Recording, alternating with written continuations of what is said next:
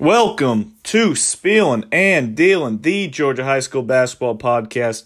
I am Kyle Sandy, the owner and founder of SandySpiel.com. The GHSA Final Four is here, people. Sound the alarms. Oh my gosh, it is here.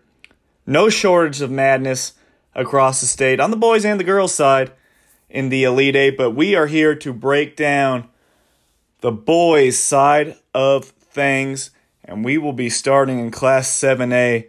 But golly, it's been a heck of a year, a lot of crazy action, and now we're in the Final Four. And you know, I hate it. Final Four weekend has always been my favorite. I'll, I'll get this off off rip here. Final Four weekend has really been my favorite. Sometimes a little bit more than state championship weekend. Uh, just with the amount of teams you can see play back to back to back, boys and girls, all in one setting. But now with this COVID season, we have games being decided by coin flips, going to home schools in some cases. Um, you know, obviously for the higher seed, it's great for you, and even greater if you you want a coin flip in a like seeded game. But to not have these games played in neutral sites, that's that's pretty tough. Imagine as a Final Four team every single year, it's it's at a nice big college facility, but now you have to go on the road in the Final Four, and you play in a tough a tough environment going to be different, going to be strange. Don't think I'm going to be able to do my my yearly Final Four recaps because there is just going to be way too much spread out data. So I might be feeling a little naked going into the state championship as far as what the stats were in the Final Four matchups. But it is what it is. We're here, and we have some absolute slobber knocker games to break down. Some some true classics coming up and we'll get right into it as we start off in the top left hand side. I guess it's just the left hand of left hand side of the bracket now. There's no top left hand side, but out of our top 10, Milton, McEachern, Pebblebrook, and Berkmar, that's one, three, four, and five. We have number one Milton, who blew out Newnan. No surprise there, 70 to 34 they now see Pebblebrook 75 58 winner over North Gwinnett. And this is a good a good game to say the least. This is one of the best games nationally. I mean, I am to be honest with you, I'm tempted to pick Pebblebrook in this one. Pebblebrook has just been incredible all season long. They are just so high octane, great firepower, so much length, so many so many pieces that can hurt you. Uh, I mean, just just recently, uh, you know, Andre Andre Young goes for 13 points, seven rebounds, six assists, and two steals. Aaron Reddish scores 10 points against Newnan. Jamal Kleisk, my Young, Tyler Shirley all score eight points. Shirley grabs 13 rebounds. It is just so many people, and they can hurt you in a variety of ways. This Pebblebrook team is super tough. Of course, uh, Danny Stubbs going to Georgia State. He's been great. He had 17 points to lead Pebblebrook. Um, also added five rebounds and six assists and two steals. So this this Pebblebrook team has everything. They have everything, and I, you know, I, like I said, I, I I feel like I want to pick Pebblebrook. I'm probably going to stick with my original bracket. I mean, just looking at my original bracket, I have three out of the final four teams chosen correctly, so I wasn't too far off. Um, uh, Pebblebrook is going to give Milton issues because they're long and they have very good guard play. Now you look at Milton, you know, they blew out Newnan. It was a bounce attack. Cannon Carlisle, 19 points. Kendall Campbell, 11.7 rebounds. Cam Walker, 11 points. LT Overton, 10 points, 14 rebounds. Bruce Thornton, 6 points and 11 assists. Well, Bruce Thornton's going to have to score more than 6 points to beat Pebblebrook. And I know he did not have to score at all in that Newnan game. But in games like this, it's going to come down to those star players. Are those star players going to shine? And I think coaching is going to be a big factor in this one, as it always is what are the game plans going to be for each team, and is it going to take some time to feel each other out? You know, Pebblebrook's so explosive. I mean, Milton is too. Let's give Milton credit. Milton is a uh, one of the top ranked teams nationally uh, in the entire country. Um, but Danny Stubbs versus Bruce Thornton. I mean, is the gap that wide? I don't know. I think overall, you know, Bruce is a great player, but Danny Stubbs is a terrific high school guard. He's going to play at Georgia State. He's been really good. Him and Andre Young have a nice cohesion. You throw Kamiah Young, you just have so many options. I think uh, the effectiveness of Kendall Campbell and LT Overton inside, going up against that length and that athleticism of that front court of Pebblebrook.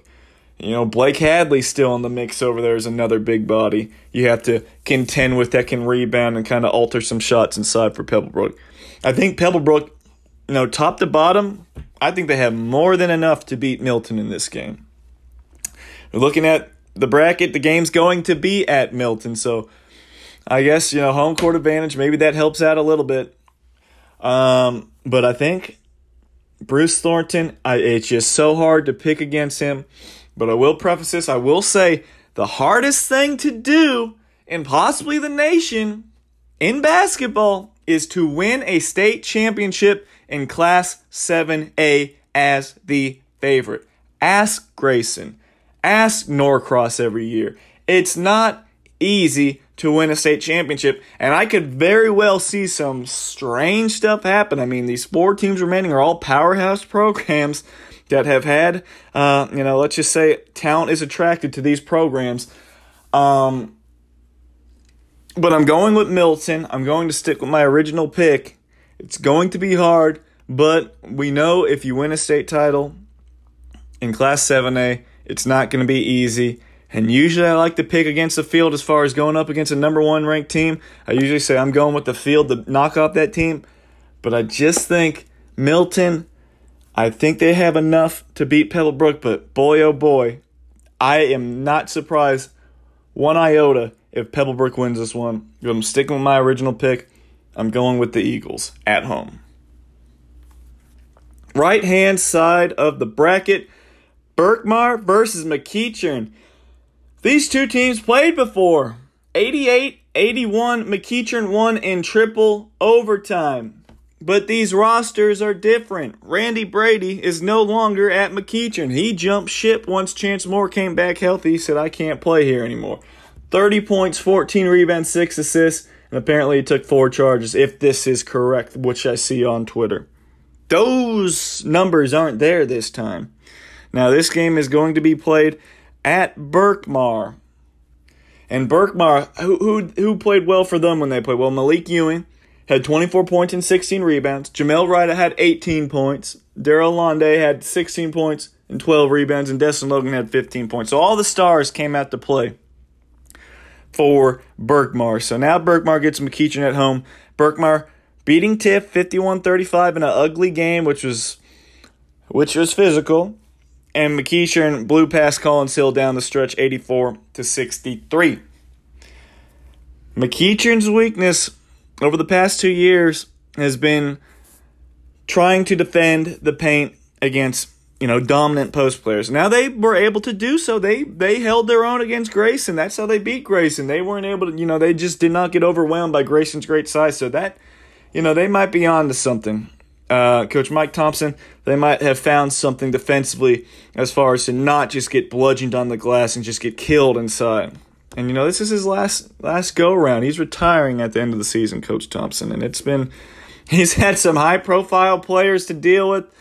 Uh, I'm sure he could write a tell all book. I don't know if he'll tell all, but I'm sure a lot of people would read the book just about you know how McEachern came to be this power and how they got so much talent so quickly. But they're going up against a Berkmar team that has Malik Ewing inside, who already has success and dominated in the post against McEachern earlier in the season. But I, I think, you know, Chance Moore is back now. Chance Moore is a very good player going to Arkansas, and he can he can really, really attack on the perimeter. And they have great size, you know, Poppy Moore on the perimeter, Cam McDowell going to UGA. Those guys are big guards. They're very athletic and they can attack. And you know, Jamel Ryder, he's not a shrimp. He's a really good defender, but he's a little bit smaller than them. Uh, Jamari Hill is a little bit smaller than you know the physicality and the explosiveness of McEachern's guards on the perimeter. Destin Logan can match up. not quite as athletic, but he's long and he can take up space and he's a good defender. Um, but I really do think, you know, looking at this game, I originally picked Grayson to come out of this side of the bracket. Obviously, that goes out the window, so you're looking at Berkmar and McEachern. I am leaning towards Berkmar in this one. I'm picking Berkmar. I just think that inside presence of Malik Ewing, I think he's tough.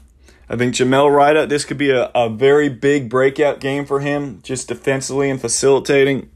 I think Daryl Londe, he's going to be big. He is such a monster on the glass with his effort and physicality.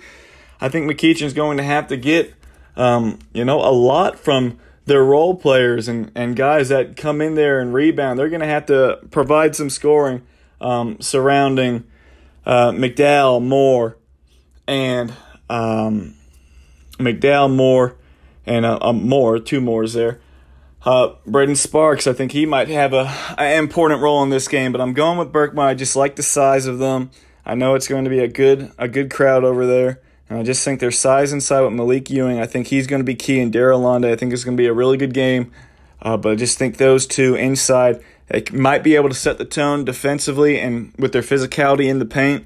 I think Berkmar finds a way into the state championship where they will see Milton. In Class 6A, four teams are still left and there is one team in there that I don't care what you said, nobody saw coming. But let's start on the left hand side. Centennial 81 68 over Evans. And I waffled with that pick. I said, I, I kind of really want to go at Centennial. I think they're playing outstanding basketball. But I stayed true to my original bracket and I stuck with Evans. And I got burnt. But by no surprise did Centennial make it to the Final Four. Again, talked about them early in the season. Like, this team's got a chance to be really good. And boy, are they really good. 81 68 over Evans in control the entire game. Logan Turner explodes for 29 points. Kyle Duncan, 17 points, and fills up the stat sheet.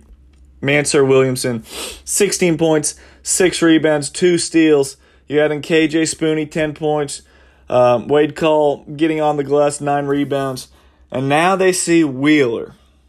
61 47 over Richmond Hill.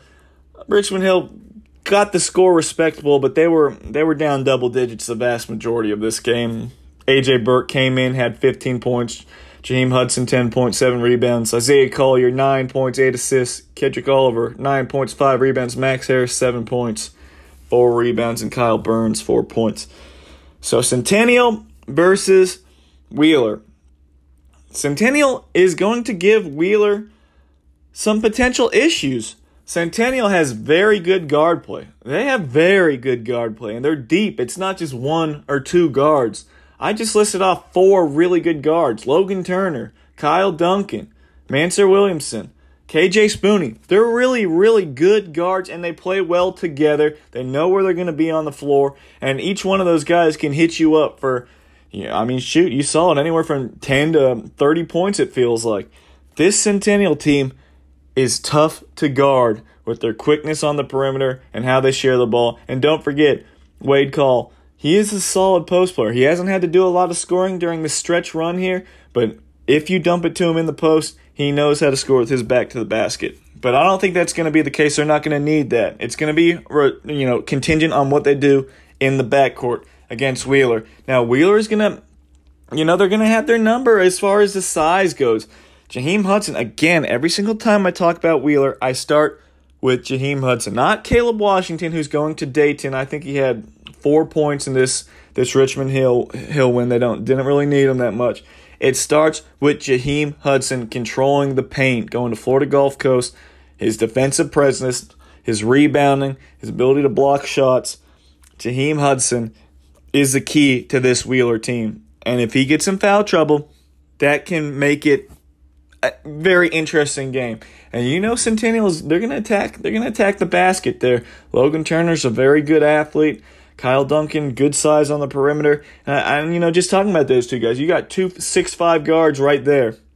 It's not often, at least during the state state title run, state playoff run that Wheeler has seen other teams that are big at the guard position and talented at the guard position. Centennial checks those boxes. Now, um, Williamson and uh, KJ Spooney on the smaller side, but they're they're very quick and they're very skilled.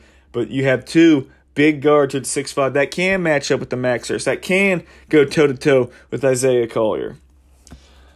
Uh, I think, you know, I'm looking personally at this is battle inside. I need Wade Call to really step up. And now I'm not talking about he's going to have 14 points and 10 rebounds. No, I, you know, he's like I said, he hasn't really had to be a scoring threat this year, but he has to rebound. He has to pull down nine rebounds or so like he did this last game. He's going to have to block some shots. He's going to have to play physical with Jaheim Hudson and keep him off the glass and Kedrick Oliver off the glass. That is a, a big concern always with anybody when you play Wheeler is keeping their big guys off the glass and dealing with their physicality and their length. Wheeler, on the other hand, really good team. Isaiah Collier, you know, Centennial has to keep him out of the paint. You can't let him create for others. He's a really good table setter. He gets downhill and he can finish at and above the rim. I think outside shooting will be big. You know, both teams can really stroke it, but Wheeler just has you know so many guys that moved in and can come in and shoot threes off the off the bench. Uh, you know, AJ Burke is a, a three point specialist that can hit shots. You know, you you got Max Harris who can hit some shots from the outside. Just all these guys, all these guys are very very good. And you know, this is a, a team that has been constructed throughout the years. Just looking at it, a lot of guys, a lot of guys did not. You know, don't need to harp on it, but you already know where I'm going with this. A lot of these guys weren't there their freshman year, but Isaiah Collier was, and he's a really good player, and he can really make this this Wheeler team go. So you see a Centennial team that is um, pretty homegrown, and you're seeing this Wheeler team that has been constructed over the years. Um, like I said, I think Centennial is going to put up a, a great a great fight in this game, and I think playing Berkmar at the War Lodge Invitational is you know one of those games that gives them um you know something that was going to prepare them for a game like this. Now they ended up losing to Berkmar, but you saw a team that has a lot of length and has solid guard play, and they they hung tough until that fourth quarter when the wheels fell off. So it was games like that. Games like that are are why you know Centennial is here. Coach Barksdale has scheduled tough teams, and that only makes them better for this stretch run. You know, I'm I'm again I'm I'm sticking with my original pick of Wheeler, but I'm telling you this time of year anything happens, Centennial is more than good enough to play with Wheeler and beat Wheeler. Um, this game is going to be at Centennial. I expect that crowd to be in full throat. They are going to make a difference here. But I just think, again, Wheeler's been there, done that before.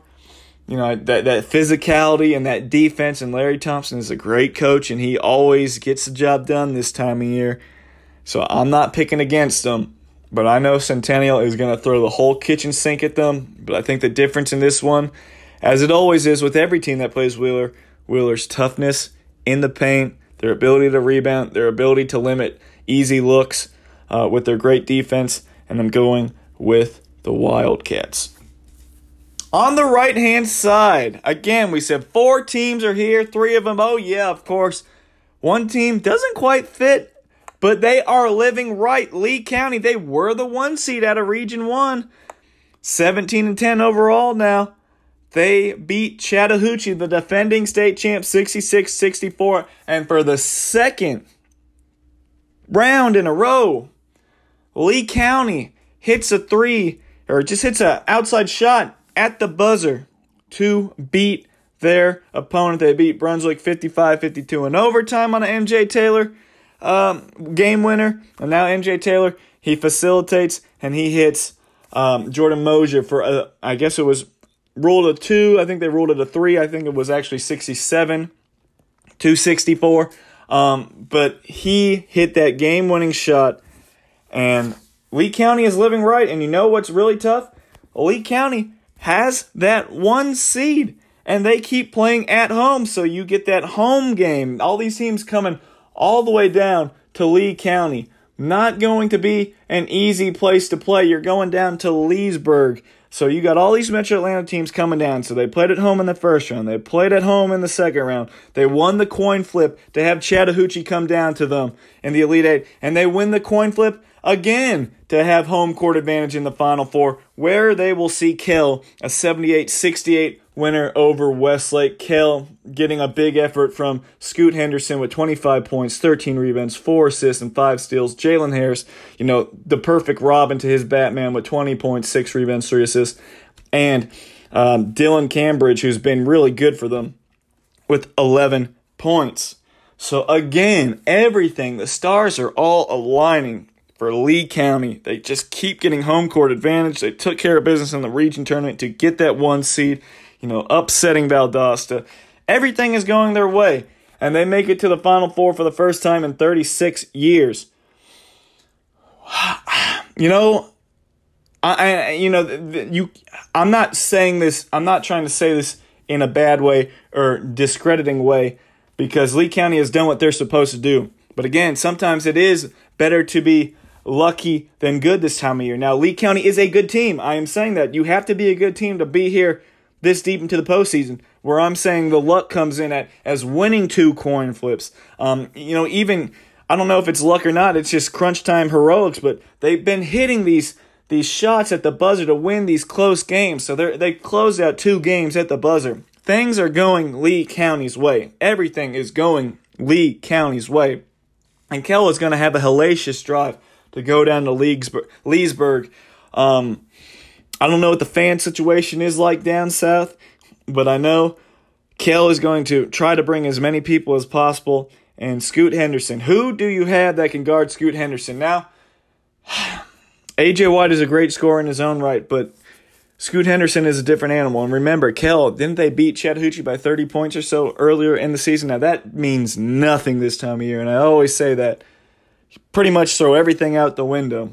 And Lee County can win this game. They certainly can win this game because Kell, again, they don't have a whole lot of size, so they're not like a Wheeler that can just, you know, sometimes outmuscle you. Obviously, Wheeler's a great team, but, you know, six eight and six seven inside, that can wear on you. Kell and Lee County, they're going to pretty much be toe to toe, look eye to eye with each other. But Lee County, who will defend Scoot Henderson and Jalen Harris? They've just been such a dynamic duo all season long for Coach Jermaine Sellers. I think their toughness and how they attack on defense and how they gang rebound and they've just been playing so well and they're to have a good game but I know that I, I don't think they're to let MJ Taylor beat them in this game. MJ Taylor's been fantastic. Like he's playing his way onto the all-state team it seems like. And I mean, if you make all-state, whether it be first team or honorable mention, you're a hell of a player because 6A individually, it is stupid loaded. Like it is ridiculous. Like it's it's the best classification in the state of Georgia as far as individual talent goes because there are so many good players that are going to be left off the list.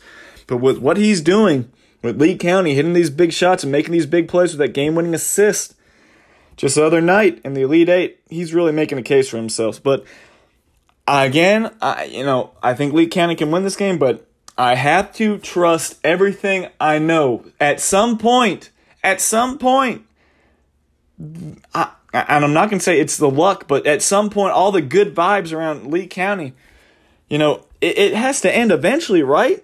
I mean, Kell has seen the best of the best. They've beaten the best of the best all year long. They have the best of the best. And Scoot Henderson. I think this game is going to be a very hard nose down to the wire game again. And if it is a, a one possession game late, uh, obviously I'm, I'm I'm favoring Lee County. If it's a close game late in the fourth quarter, I don't know how you pick against Lee County with what they've done the past two rounds. But I'm going to double down. I'm going to triple down. I think I even picked Langston Hughes to win in the first round. So I picked against Lee County one time, two times, three times. I think I had to pick against Lee County for a fourth time this year, maybe the fourth time is a charm. I'm going with Kell to make it to the Final Four. The state championship, excuse me. Moving on to Class 5A, had some close games. Well, really one great game in the, the other couple games. Not not as close, but top left hand side, we saw Tri Cities take care of St. Pius 73 71 in overtime. A classic game. Tri Cities saw St. Pius force overtime, uh, but then uh, uh, Elijah King with a, a, key hoop late to win that game for Tri Cities. Uh, you know, everyone storming the court afterwards. Incredible shot at the buzzer, getting to the lane. Huge win for Tri Cities. Really dodged a bullet there um, because that, that is a tough place to play at St. Pius. It looked like they had a great crowd as always. Um, but Tri Cities gets the job done. Simeon Cottle, 26 points, 5 assists. Peyton Daniels, who fouled out, 25 points, 7 rebounds. And Elijah King, 17 points and 10 rebounds. Not known as a scorer, but he came up huge. And now they see Dutchtown, a 72 64 winner over Clark Central Dutchtown. Um, 18 points apiece from Cameron Callahan and Micah Evans, the strong forward inside. Dutchtown is back. I mean, this is a team that was young, a lot of roster turnover from last year's state championship team, but they're back. They're back as a two seed out of Region 4, and they see Tri Cities here. So, what can we expect from this game? You know, that um, amoeba defense of Dutchtown, it is tough to handle in the state playoffs. It is very tough. Jordan Griffin always pulls that you know pulls that out you know a 1-1-3 and it just shifts into different looks all throughout the possession with the movement of the ball but tri-cities they survive a scare against st pius maybe it refocuses them because they were just you know curb stomping teams not going to be easy but i just again i have to go with my original pick and again this tri-cities team is built for it all these seniors all these upperclassmen, they've done it before. I think Peyton Daniels and Simeon Cottle are going to have to be huge again in this one. Devorian Rudolph, what can he bring inside with his length? Could be a key factor. I do think um, Tri Cities does have um, some length and strength inside that can, you know, somewhat bother Micah Evans down low. Um, I think Evans is going to be stronger, and Evans is really good with his back to the basket. He's a he's a he's a nice looking prospect. I like what he brings with his ability to score uh, with good footwork and some nice post moves. Um, but Cohen Carr in this game, his athleticism can Dutchtown get this game going um, in transition, and in transition, that's where Cohen Carr is really tough to stop because he will elevate over defenders and just live on the rim. But I do like, uh, you know, their their outside shooting. Jared Waddell is really good. I, I think he's a, a strong shooter, and Gary Richardson, he's going to have to protect the ball. I just think Jared Waddell and Gary Richardson, those two guys, they have to play good basketball. They cannot get overwhelmed um, by Tri Cities, uh, their backcourt. It can't be a, you know Tri Cities backcourt scoring 45 points and Dutchtown only scoring 20 points. That would be a tough recipe because Tri Cities, we know they can score the ball at a high, high, high level. I'm looking at Dutchtown. They scored 63 against Coffee. Uh, they scored 57 against Jonesboro. They scored 72 against Clark Central. Uh, and now Tri Cities, to be honest with you, they you know their first two matchups weren't as tough uh, by any means, and they scored either 91 or 98 in that first round against Northside Columbus, 101 against Locust Grove, but they did score 73 in overtime against St. Pius. So this team is teeming with offensive firepower. I'm going with Tri Cities in this one. Uh, I, I trust Omari Forts, a terrific coach. I trust all the, the depth he has and all the big game experience they have. And, you know, Peyton Daniels and their outside shooting, Devon Cottle as well. Uh, I just, and Jackson Watson. I, I, trust all those guards. I've seen a lot. As long as they can figure out that defense and they can swing the ball and hit the open man, Dutchtown's going to have to be really good with their closeouts as far as getting to open shooters. Um, but I think Tri Cities I think they've been the better team all year long. Dutchtown is dangerous and they're peaking at the right time. But I'm going with Tri Cities to make it back to a state championship. Right hand side, Chapel Hill puts end to the dream season of veterans. 79 63. Chapel Hill, a four seed out of Region 6. They did not play a region tournament, so that four seed is kind of fugazi. I think they were better than a four seed. I don't know why they got the four seed because looking at their, their region standings, I thought they we're at least going to be maybe a two or three. But Chapel Hill is really good. They've had some peaks and valleys this year. I mean, let's be honest, they have had some peaks and valleys um, throughout the year. But I think you know guys have been in and out of the lineup, like Makai Bell transferring back. That was really important for this team, and they've really taken off since then. But, you know, they did have a 39 38 loss to Langston Hughes. They lost to Dutchtown uh, 55 53, who is a Final Four team. They lost to New Manchester by five. Um, you know, they had a couple forfeit losses in there, it looks like. They lost to New Manchester again by five. They lost to North Atlanta. So they've lost to they lost to solid teams. There weren't any really horrible losses there, but they still, you know, they didn't really quite take off. But they're playing exceptionally well right now. Um, KJ Doucette had a strong game uh, with 18 points, and Shy Shannon has been good. He, I believe, he had 14 points against veterans. But now they're seeing Eagles Landing who has unburdened themselves from that, that, that sweet 16 ceiling. They broke through against Forest Park 84-43, and then they took care of business against New Manchester and what I thought like mm, maybe could be a trap game. Maybe that could be the last the last curse to break as far as okay, you're a heavy favorite in this game. Now get it done. They got it done 64-46 on the road, and now they have a home game at the landing, at the nest over here. Eagles Landing is a good team. Chapel Hill is super talented with all those guys. I already mentioned Shannon Doucette, um, Bell. Uh, you got size inside. Uh, Kelvin Hunter. All these guys. Jameson Winters, good guard. But what team, and again, it doesn't mean anything this time of year, but I have to rely on what I know. I know for a fact Eagles Landing has been a better team all throughout the season. Eagles Landing has David Thomas. That David Thomas versus Makai Bell matchup, that's a really sneaky good matchup. Like one of the best guard matchups you're going to see in the Final Four across the state of Georgia. But David Thomas with AJ Barnes, his athleticism, you know, he Eagles not huge up front. He's about six five, but he is a great athlete and he can grab rebounds and start his own fast breaks. Um, I wonder against Kelvin Hunter and KJ Doucette, but you know there are some athletes and there is some length for Chapel Hill. Does that kind of um, negate what Barnes can do as far as grabbing rebounds? I'm not sure, but I do think Barnes is going to be a, a, big piece in this game, and Wayne Wilkerson on the perimeter, and Jalen Hand, Fabian Da Silva, his toughness up front. But I think Eagles Landing at home again. They already broke through with the curse of the Sweet 16. David Thomas, you know, other than maybe Peyton Daniels, David Thomas is the best player left in Class 5A in this state tournament. And I just don't see David Thomas letting this Eagles Landing team fall short at home in the Final Four. I don't think that's happening. I have Eagles Landing making it to Macon. So, what did I say about Class 4A heading into the season?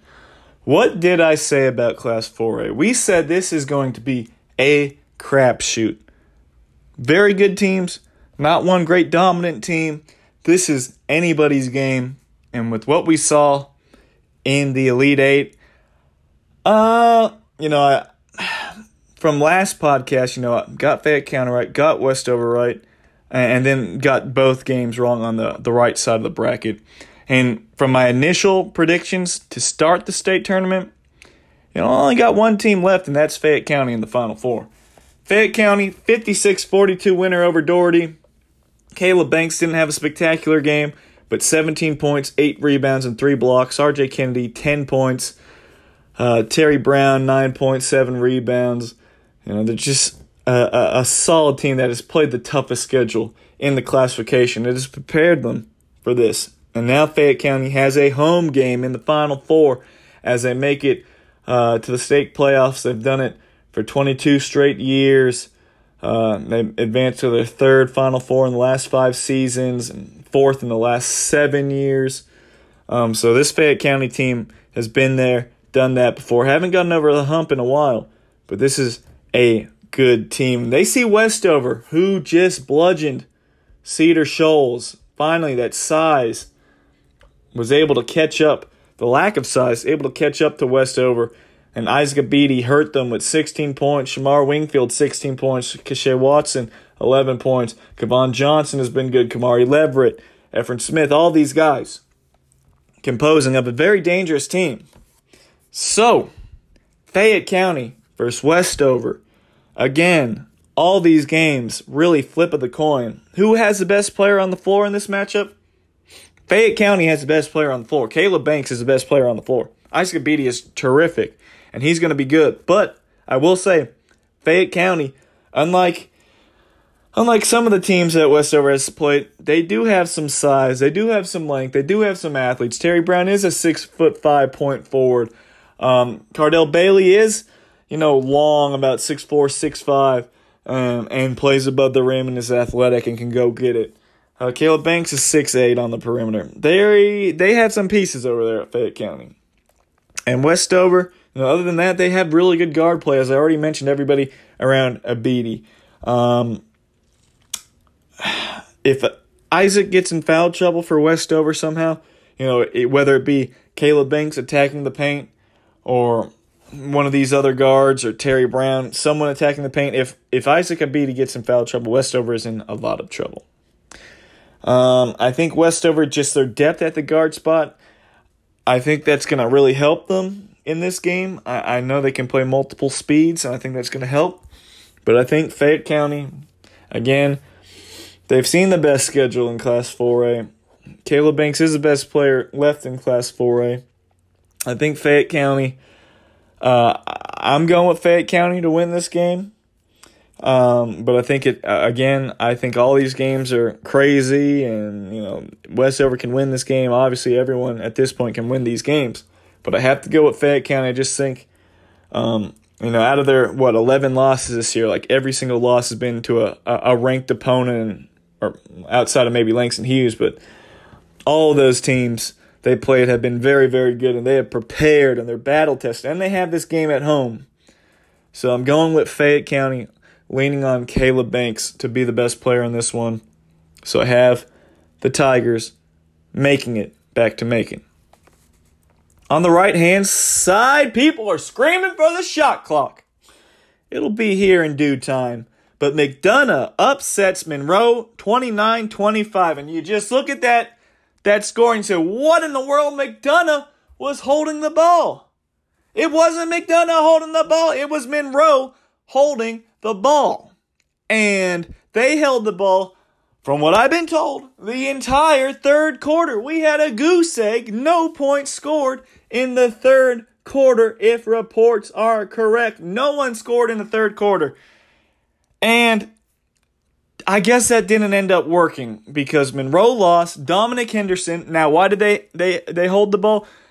McDonough played a box and one on Dominic Henderson Monroe's best player, and they held the ball and they waited for McDonough to come out of the box and one. And BJ Thomas said, no, no, no, no, no, no, no, no, no, no, no. No, we're not doing that. And this is after Monroe led 20 to 17 at the half. So it was already a low scoring game. 20 to 17 at the half. And BJ Thomas stuck to his gun and said, No, I'm not coming out of the box and one. And what happened? McDonough wins the game, and Dominic Henderson, goose egg, their star player averaging over 20 points per game, held to zero points. And Monroe loses 29 25. And it's, I don't understand how that happened. I mean, McDonough just locked in, but I would I would assume that Monroe has seen some junk defenses throughout the year, and you know a star player. I know they're going box and one, but to not score a single point and to have to hold the ball and just say, yeah, let's wipe out the third quarter. Boy, did that not work out for Coach Hoppower. That is that is wild, wild and wacky stuff, and it did not work out. And I don't, I don't, I just, you know, I would love to see that game. Obviously, I, I didn't, know, I don't know if I would love to see the game, but just to see like how they were not able to get Dominic Henderson getting anything at all. Like you, you hear a box and ones, and yeah, it can, it can help and it can slow people down and this and the other, but how often?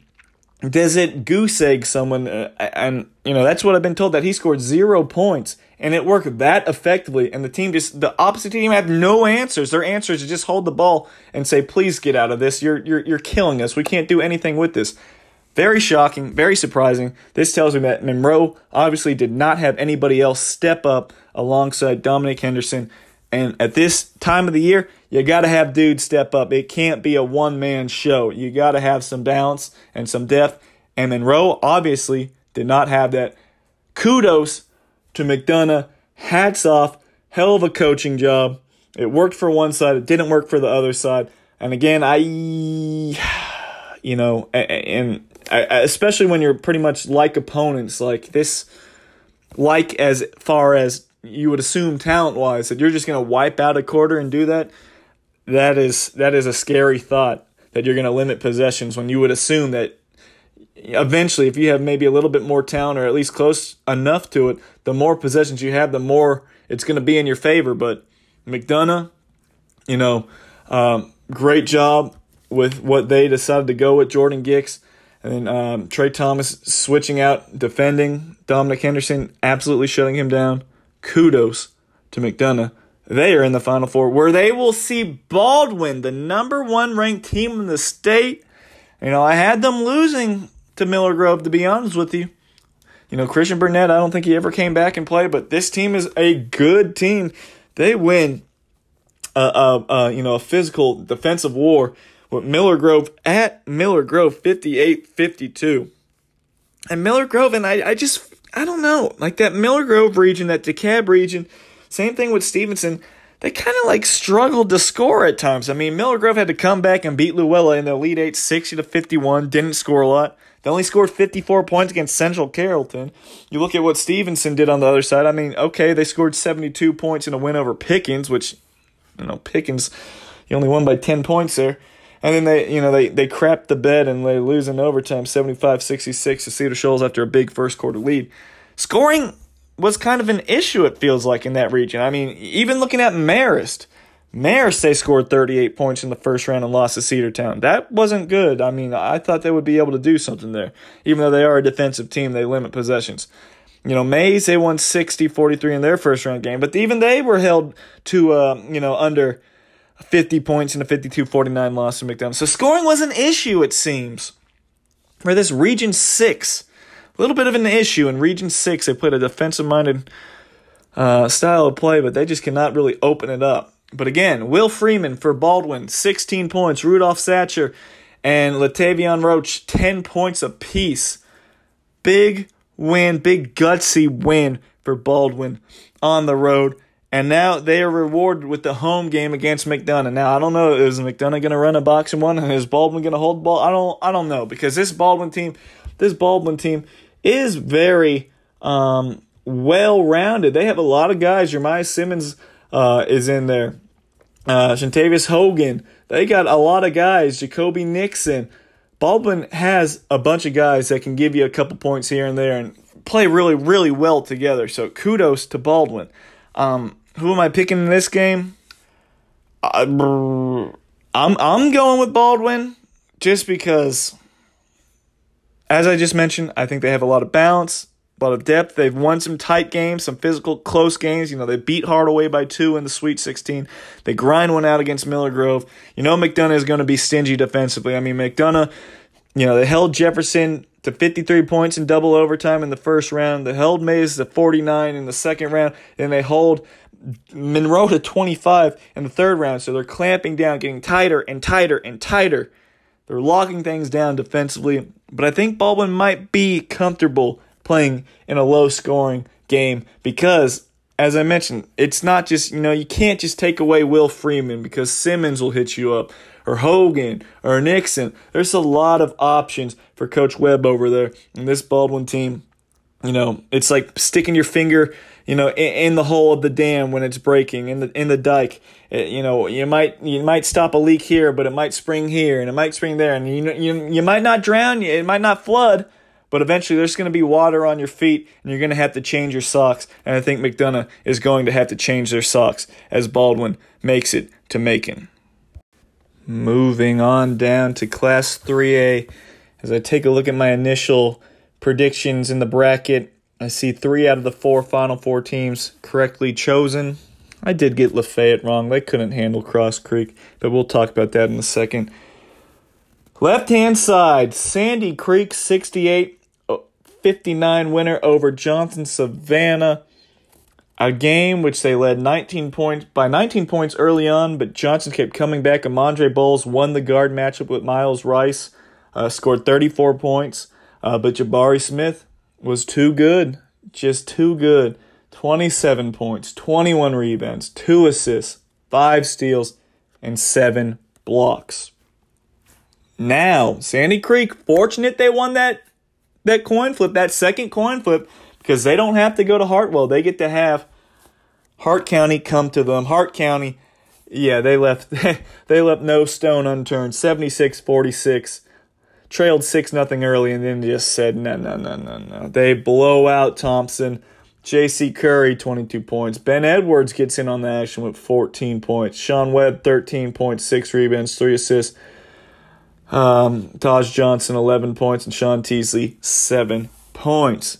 So the matchup we've been waiting for in Class 3A, I think Hart County is is a team that matches up best with Sandy Creek. As far as anybody in, in that in that classification having a chance of beating Sandy Creek. Now, with this coin flip, I think it's it's it's huge for Sandy Creek. Not that oh now we have our home court advantage.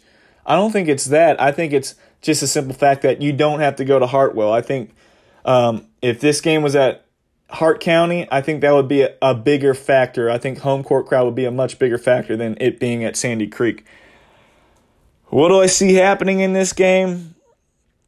Um, you know, Jabari Smith, that is obviously going to be the issue for Hart County. How do you choose to defend him? How will Coach Marsh handle a future NBA player like that who is the closest thing to Kevin Durant in the state of Georgia? You know, 6'10, leads the team in three point shooting at a, a ridiculously efficient rate, over 40%. He does everything and he erases shots. Now, you do have Taj Johnson. He's only a sophomore. He has a lot of talent, six seven, but he has had a propensity over his career sometimes to get into foul trouble. And if he gets into the if he gets into foul trouble trying to defend uh, Jabari Smith, this could be a really long night for San um, for for Hart County because they just they don't have any other post depth that can really get out there and make a difference. Um, I think Hart County wants to start off by you know I would say cut off the head of the snake, Myles Rice. Um, Sean Webb, I would assume would defend him, and Sean Webb is, you know, he's the best on ball defender in the state of Georgia. So he's going to make him work for everything he gets. But after that, I worry about the back end. I worry about who is guarding Jabari Smith. Now, if you force him outside or you force him to a tough shot, who's coming down to make sure you rebound and collect, um, you know, collect those loose balls? Because Deshaun Proctor, Houston Baptist, right there, you know, he's going to be on the boards. He's a big, tough, physical rebounder, and he's going to cause some issues. And then Micah Smith is six foot seven.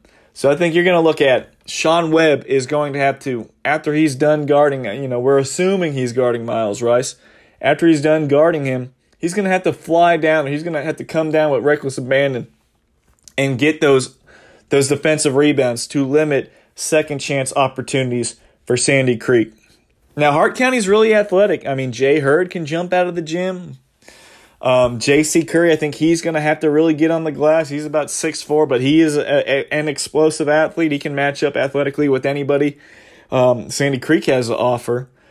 Um, but I think Sandy Creek, just with the amount of weapons they have, the polish of those weapons, I mean, their depth is going to be a, a, a factor. I think Hart County they can play, you know, maybe seven guys, but after that, it you know it it starts to take a dip, and uh, you know, Victor Newsom, he could have a big game because who, you know, Sean Teasley going to guard him. That's a, that's another good young guard that can create off the dribble. And then you still have a six foot seven Micah Smith that's going to cause some issues with was his ability to be inside and out. So I just think you know it's going to be tough overall. But you know, I'm looking at Johnson Savannah. You know, they played into a nine point game. They had a superstar in Amandre Bowles that just carried that team. Hart County has that same type superstar and Sean Webb, but you know he's going to have to expend a lot of energy on both sides of the ball. I think people are going to have to hit shots for Hart County. Ben Edwards, if if he gets open looks from three, and if he takes them, he's got to he's got to knock them in because I know there's going to have so much focus on J.C. Curry, uh, Taj Johnson, and Sean Webb, and rightfully so. I think if, if you're Sandy Creek, Sean Webb, that that is my whole game plan is shutting him down and slowing him down. Sean Webb is who you have to stop. Uh, I just think this is gonna be it's gonna be a tall task for Hart County. I think they have a chance. You you, you have to get off to a good start. I mean, just looking at this uh, you know Sandy Creek Johnson game, um, a twenty five to eight start I believe it was for Johnson, or not for Johnson but for Sandy Creek. But after that, Johnson, you know, they won a couple quarters and they played really close and it was pretty even. I mean, outside of that first quarter, I think Johnson outscored Sandy Creek, but you can't go down early. Hart County has to come out of the gates hot. They have to get um, get in front or be right there because if this game you know gets to double digits in that first quarter, that's going to be very challenging. Not from just a, a, a um, you know coming back and winning this game, but and, you know just overall duh on the scoreboard, but a psychological aspect of saying, oh man, maybe we can't play with these guys. I think Hart County can play with these guys, and I've said it over and over again. Sean Webb, you know, if he plays on a a, a different travel ball team that's you know gets tracked more so in Georgia, or he's at a bigger school, or just you know media members, you know, go out there and watch him play like I have. He's probably a low major, a mid major type player. He's very um, comparable um, to um, to, to uh, who who Meadow Creek had back in the day, uh, as his name, of course, escapes my, my mind. But uh, Jameer Chaplin, that's who I'm thinking of. Very similar to Jameer Chaplin, who was a very good defender and wiry and athletic and could score when needed. Um, that's that's what you're getting in Sean Webb. That's a similar type player. And I think Sean Webb is better in some areas than Jameer Chaplin was. But I think Sandy Creek. Uh, I'm sticking with Sandy Creek. It's just so tough to pick against them. They're they're loaded. If they don't win a state championship, I mean, wow. I mean, I don't know what else you need to win one. Um, but I'm going with Sandy Creek. But I know Hart County is going to come out with a great effort. But again, I think this first quarter, Hart County, you got to get off to a good start and you got to stay out of foul trouble because we saw it early in the season against Lanier when they started dropping like flies with foul trouble, um, there's just just wasn't enough bullets left in the chamber. And I think if that happens, they're going to be in trouble. But I'm going with Sandy Creek. But I do think Hart County, they're a live dog. Don't underestimate this Hart County team. But I'm going with Sandy Creek. Right hand side, Windsor Forest 60 to 57 over Salem. That dynamic duo that scores a bunch of points got the job done. Shamar Norman 24 points, Deontay Bass 21 points. They both had, uh, well, combined for seven threes, and they got past Salem. And now they head to Cross Creek, a 72 60 winner over Lafayette. Lafayette just could not handle, could not handle uh, Cross Creek. And we said, well, I'm looking at Richard Visitation and Corey Trotter. If those two guys have really good games, so they can kind of outdo um, Lafayette's duo, I think they win the game. Well, Richard Visitation 27 points. He wasn't there last year. He's there this year. He was terrific. Devin Pope, 22 points, and Corey Trotter, big guy going to Miles College inside with 13 points. I think Windsor Forest is going to be more athletic in the front court, and that could hurt, could slightly hurt Corey Trotter's effectiveness inside because Dante Bass jumps out of the gym. That is a high major forward at six seven, plays on the rim he is going to be able to block some shots and alter some shots if he gets switched on to Corey Trotter, who is a you know he's a below the rim player, a very good player, but he's not explosive toward the basket. Richard Visitation.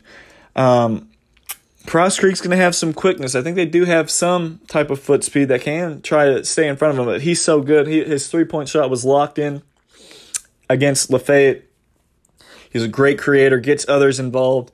Um, so if I'm Windsor Forest, you know, my thing personally, again, I'm cutting off the head of the snake. I think Richard Richard Visitation is the player that makes this Cross Creek team go. He's the one that can facilitate, get things off the bounce, make life easy for his teammates. And then Devin Pope can shoot the ball from the outside, but I'm game planning for Visitation and trying to slow him down because I think he's that good. And I think Windsor Forest, I think they, like I said, I, they have the math, the athletes to match up. Think Dante Bass is going to be big. They can shoot from the perimeter. I'm going with Windsor Forest in this one. Um, but I, I know Cross Creek is going to have a big fan base there.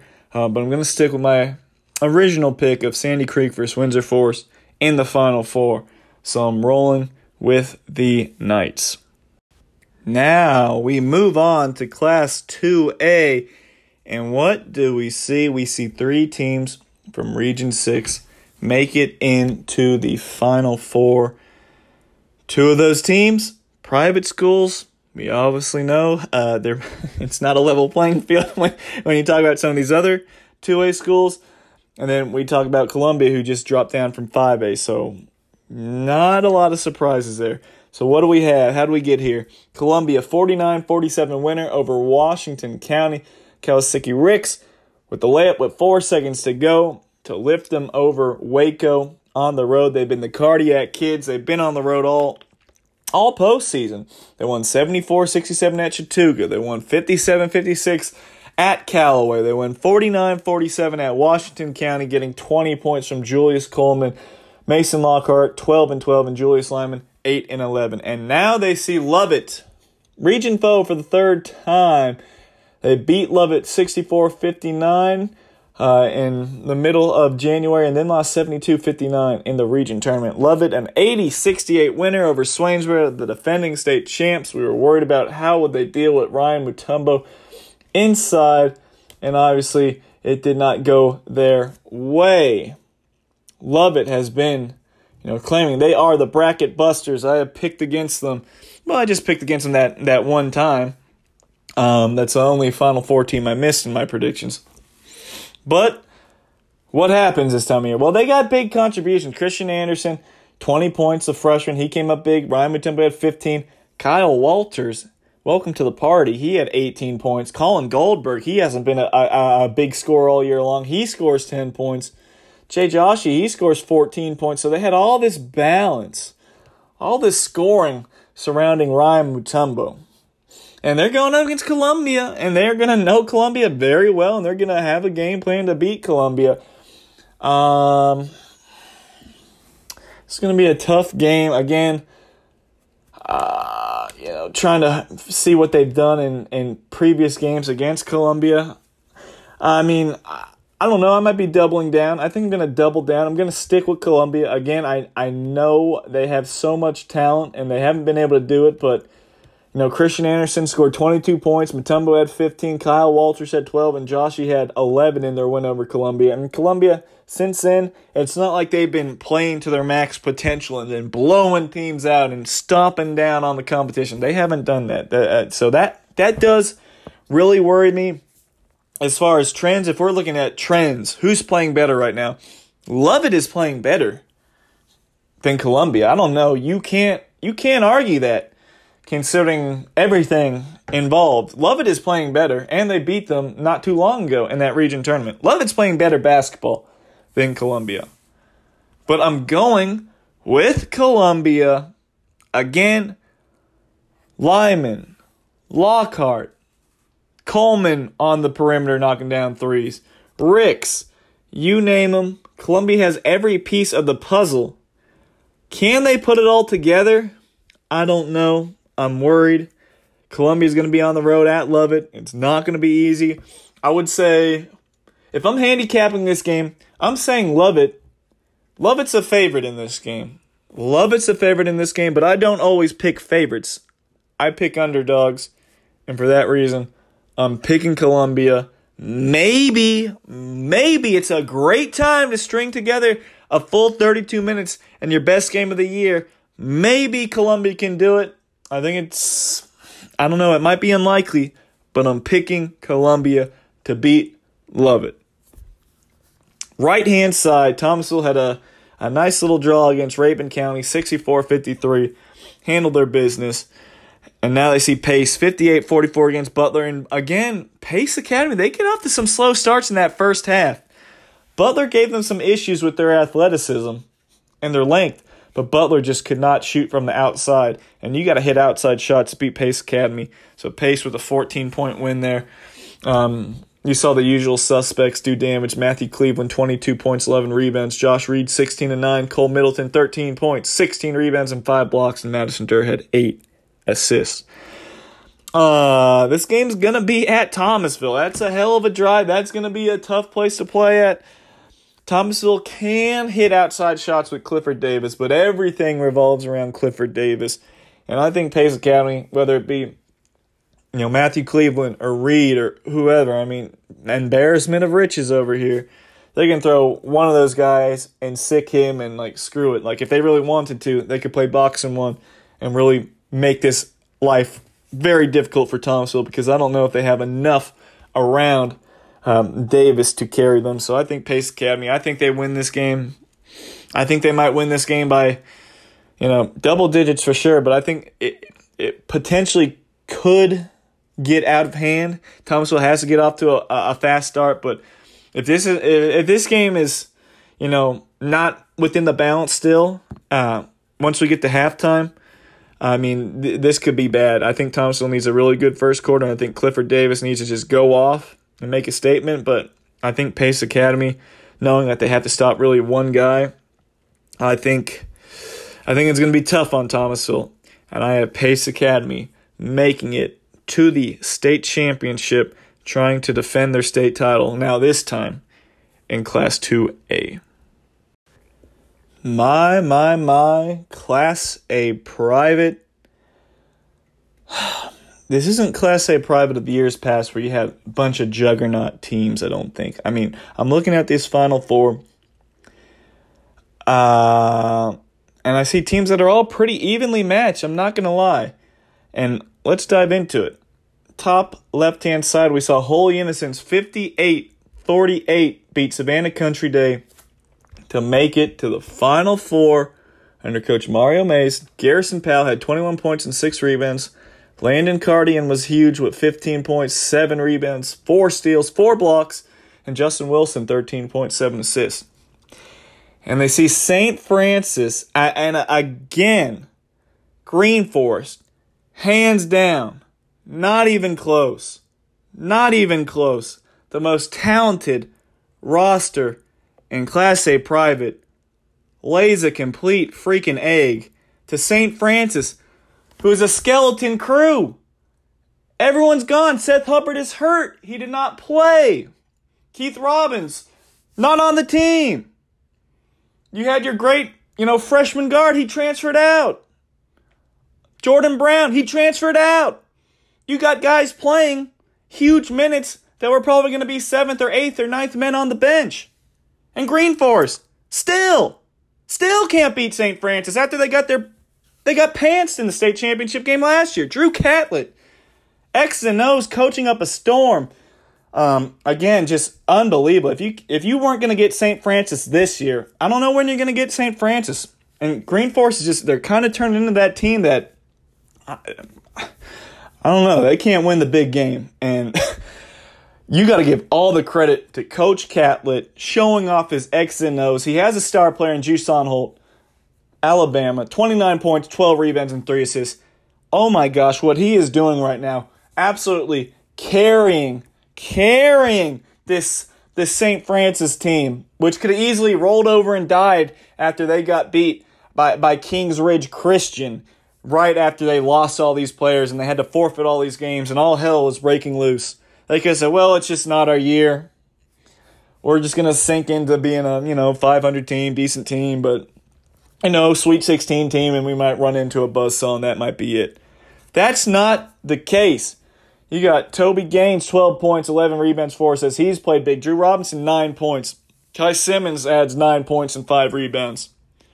St. Francis, is playing so well right now, being led by their coach, being led by Coach uh, Coach Catlett, but Jusaun Holt with his star play. Green Forest has to kick themselves because again, this is their year to win a state title, and they're going to continue to reload and reload and reload. But man, two bad years in a row as far as how they exit, and St. Francis just has Green Forest number. And again, boy oh boy, boy oh boy oh boy oh boy oh boy, boy oh boy oh boy oh boy oh boy. on paper, Green Forest probably a 20 plus point favorite against St. Francis, but the games aren't played on paper. And remind me this time next year, do not pick Green Forest, especially against St. Francis, no matter who's playing for St. Francis, because Forest, they, they can't beat them when it matters. But we have Holy Innocents versus St. Francis. These two teams, um, as far as the breakdown of the roster, now how we cut to the breakdown of these rosters, uh, yeah, very, very, very, very different as to how we got here. Um, but they got here. So, St. Francis playing good basketball, obviously. Um, all of a sudden they're they're up against Holy Innocents Now both these teams they have one star. Well, yeah, one star player. It's Holt for St. Francis, and for Holy Innocents, it's Powell. And these two teams they go as their star players go. Now St. Francis they do have some length. They do have some length, and that length is, you know, definitely going to play a factor. Kai Simmons, his ability to rebound and block some shots inside, I think that's, I think that's very big even some of these guards for St. Francis, and you know, I, I, I watch them on film. You know, Toby Gaines and Drew Robinson. Um, you know, Will Boney out there, six foot six. They have some guys that might not be overly tall, but they do look like they're pretty long. And you know, Holy Innocents. Uh, you know, a lot's going to be predicated with uh, what they do between Justin Wilson and Garrison Powell. And Garrison Powell, I said he's going to have to have a great game, and he can do that. And Holy Innocents, their defense, they're they're really good defensively. They switch defenses one three one to man to two three, you know, this, that, and the other. They're gonna mix up a lot of looks and they're gonna throw a lot of different looks at St. Francis. And they're going to have to be prepared. Um, but I think in this one, you know, it's gonna be at Holy Innocents. you know, I was so tempted you know, just even going back to that Sweet 16 matchup, St. Francis versus Galloway. And I was like, man, no Seth Hubbard. That hurts.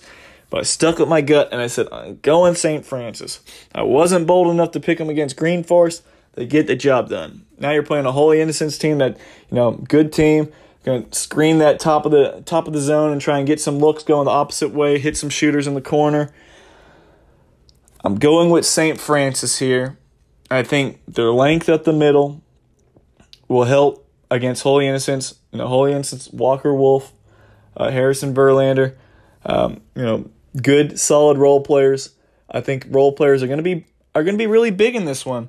And I just think St. Francis, with a star player and some guys that have really stepped up and coming off that win over Green Forest, I think I'm going with St. Francis to beat Holy Innocents. But I see this one been a real rough and tumble, low scoring game, potentially played in the 50s.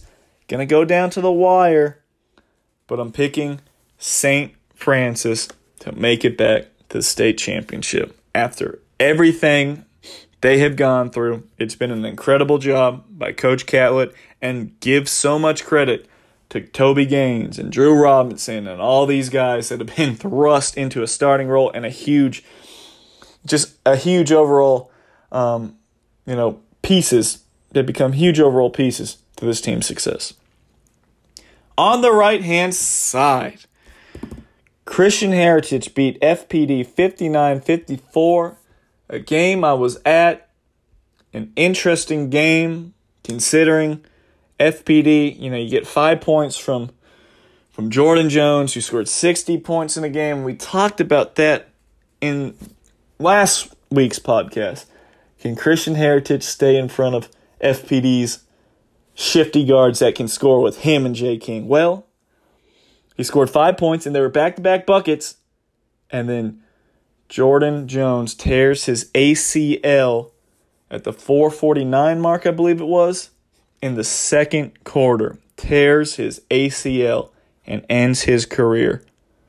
And that is awful awful with everything in the COVID season and limited opportunities alone with that. And he tears his ACL in his final game. It was heartbreaking to see. But give credit to FPD, they kept battling. Julius King Jr., aka J King, was electric, everything off the dribble, no easy looks, had 24 points, was draining threes, did everything he could. They had a shot at the end of it, uh, but they couldn't get him the ball on a you know a coffin corner inbound, and it was stolen by Christian Heritage. You look on the other side of Christian Heritage, Jax Abernathy, the freshman, 25 points, two rebounds, three assists, two steals, and a block. Ice the game from the foul line. And Evan Lester, about six three strong guy, really exploited FPD's weakness in the post. And I thought that was an area where it, I was worried because Christian Heritage, they got some strong dudes inside. Not big, you know, height wise, but big physicality wise. And Evan Lester had a field day just cleaning up misses and scoring on layups. 19 points, 8 rebounds, 6 assists, and 1 steal for the Georgia Southern football signee. So, this Christian Heritage team, they really exploited FPD defensively. I thought FPD was not good defensively. Uh, so many back cuts for Christian Heritage, and FPD over pursued and was out of position a lot of times. And I didn't think their offense was all that great. And, you know, anyway, it was just, you know, they had to give it to their two guards. And once the one guard went down, it was just King left. You knew it was coming.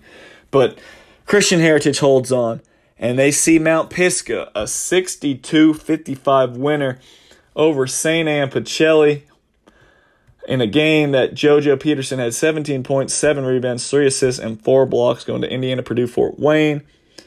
Uh, Kasheem Grady had 10 points, Nate Gordon 8 points, and 6 rebounds.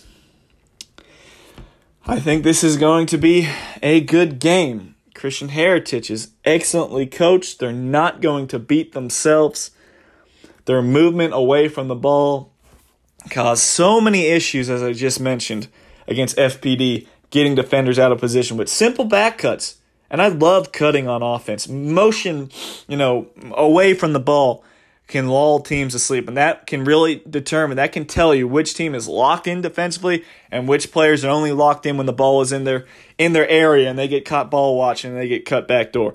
Christian Heritage is going to throw everything at Mount Pisgah. Now, Mount Pisgah, looking at all these rosters remaining, I think I have Mount Pisgah ranked number one in the state heading into the state tournament, and that was my initial pick to win it all. I had them beating Green Forest, so Mount Pisgah hasn't let me down just quite yet. But they have the best roster left. They have big and athletic guards all over. Peterson, we said, Grady. Chase Tucker is not a big guard, but he's a little three point shooter that can light it up. He's had some big games already throughout the postseason. Um, MJ Winter is a very good two way player, defender, and a guard at about six two. Nate Gordon, I think he is going to be a big factor. Six foot seven inside, plays above the rim, block shots, a great rebounder. Him going up against Evan Lester. Evan Lester, I don't think he's going to be able to replicate what he did against FPD because he was just a bully on the block. But now he's going up against a guy that can match his strength, or at least very close to it, and can jump out of the gym. So I look at that, you know, that that that that advantage they had against FPD. I don't see that. I don't see that against Mount Pisgah. I just don't see that. Um, I think the size and the speed of these Pisgah guards they could they could cause some issues for Christian Heritage, which is more of a a smaller guard team. I think Jax Abernathy will not be affected. He's a freshman. He's not anything flashier, spectacular, but he is a terrific player. He's unassuming, no emotion out there, stoic in demeanor, but he will snap off an elite Euro step move and he will bang it to the basket. He can, you know, hit these tough driving shots and be somewhat off balance, but be perfectly aligned to the hoop and float it in. He will score in every single which way. He killed him with his passing. He killed him with his scoring. Um, going towards the basket, as I said, from the three point line. He does everything. If you're Mount Pisgah, um, that is the guy. That is 1010 million percent. That is the guy you have to have your best defender on, and you have to maybe shadow um, at times. I'm not letting Jax Abernathy beat me. A terrific freshman. I cannot let him beat me. I want to see the others hit shots, which they can. Zundra Jackson, another great freshman. I love his potential. He hit two early threes against FPD. Nash Bingham, who was you know, he's going to be big in this game defensively, not always scoring the ball, but I think he provides great effort defensively for Coach Watkins. I thought he did a great job uh, trying to guard King and make made things tough. King was just hitting crazy shots, but every single shot was tough and contested. Um, so I think that's going to be uh, a, a, key player for this Christian Heritage team. Um, but I think defensively they're going to be fundamentally sound. I think offensively they're going to move the ball. Uh, Mount Pisgah, if they can get this up and down and you know get some stuff going towards the basket, and you know very good basketball players if they can get JoJo Peterson involved, creating and getting downhill, um, you're looking at a Christian Heritage team that just doesn't have any shot blockers. And I think that could hurt them in the paint in this game. I think Christian Heritage is going to have a great game plan. I think they're going to be right there. I think it's going to be a close game. I am going to stay true to my initial pick. I think Mount Pisgah finds a way to grind it out at the end. Um, but I hope Coach Hicksonball has his game plan done. I hope he's ready. I hope he knows what to expect. Because again, they might not look like they're gonna, you know, jump out the gym or do anything crazy, but they are going to not make very many mistakes at all, and they're gonna make you defend um, the entire length of the court because they can shoot the three. They're gonna back cut. You're gonna have to be aware where they are at all times. They're gonna run multiple sets at you. Um, but I think Mount Pisgah I just think they're going to be able to get some points inside. Even though Christian Heritage, they got some, like I said, they got strong dudes and they can go and grab it. They can go get some rebounds. I thought uh, Cash here did a really nice job on the glass for them. Um, but I just think there's going to be more weapons for Mount Pisgah. As long as Mount Pisgah doesn't try to get into too much ISO ball and they play together as a team and they can get to the basket. Um, they're going to have to, you know, spread the ball, you know, share the ball around. It might be opposite side drives on swings and trying to get Christian Heritage a little bit out of position. But I think Nate Gordon crashing the glass and some of their other athletes crashing the glass, I think Mount Pisgah will be a little too much. But I do think this game is going to be, it's going to be bananas. Christian Heritage, it's going to be up at Dalton, in Dalton. It is going to be packed out. It's going to be nuts. Mount Pisgah's not going to see a crowd like that because I know Christian Heritage. I think they had a better um, better crowd than FPD did, and that was you know a two and a half hour drive to Macon. So Mount Pisgah, they're going to have to strap on their boots. They're going to have to play an A game to beat Christian Heritage, but I think they find a way to pull it out close. Lastly, to finish up the podcast,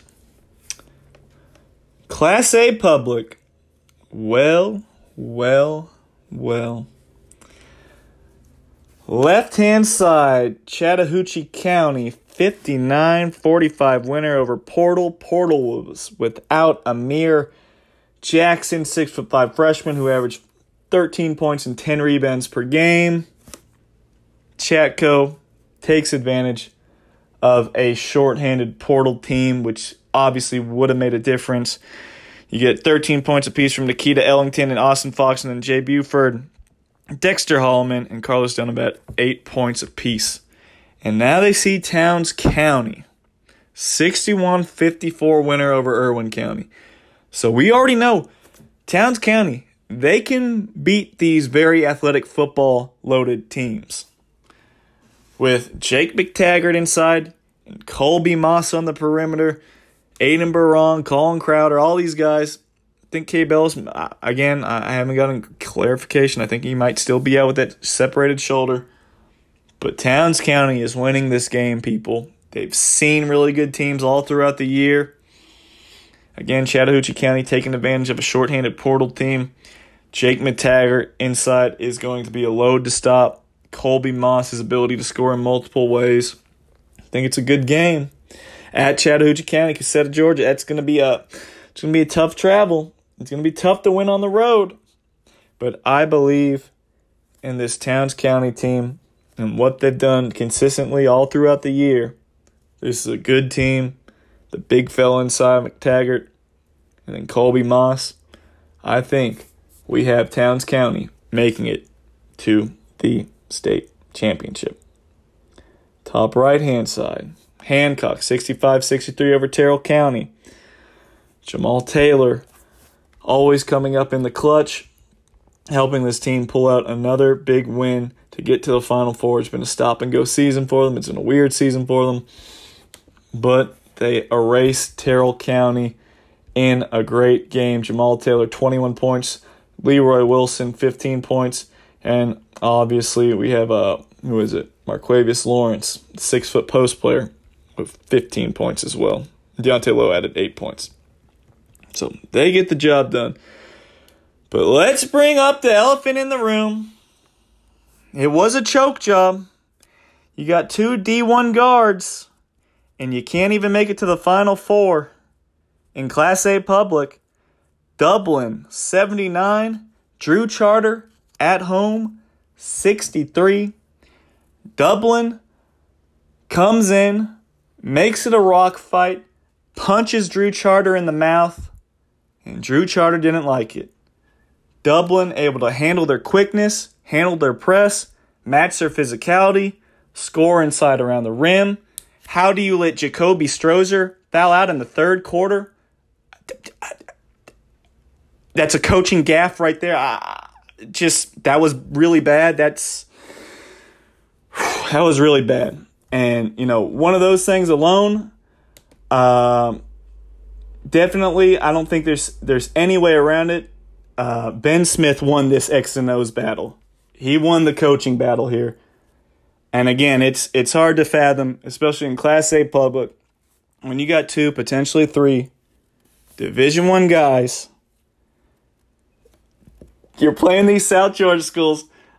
I love it how Dublin doesn't care. This is a solid team.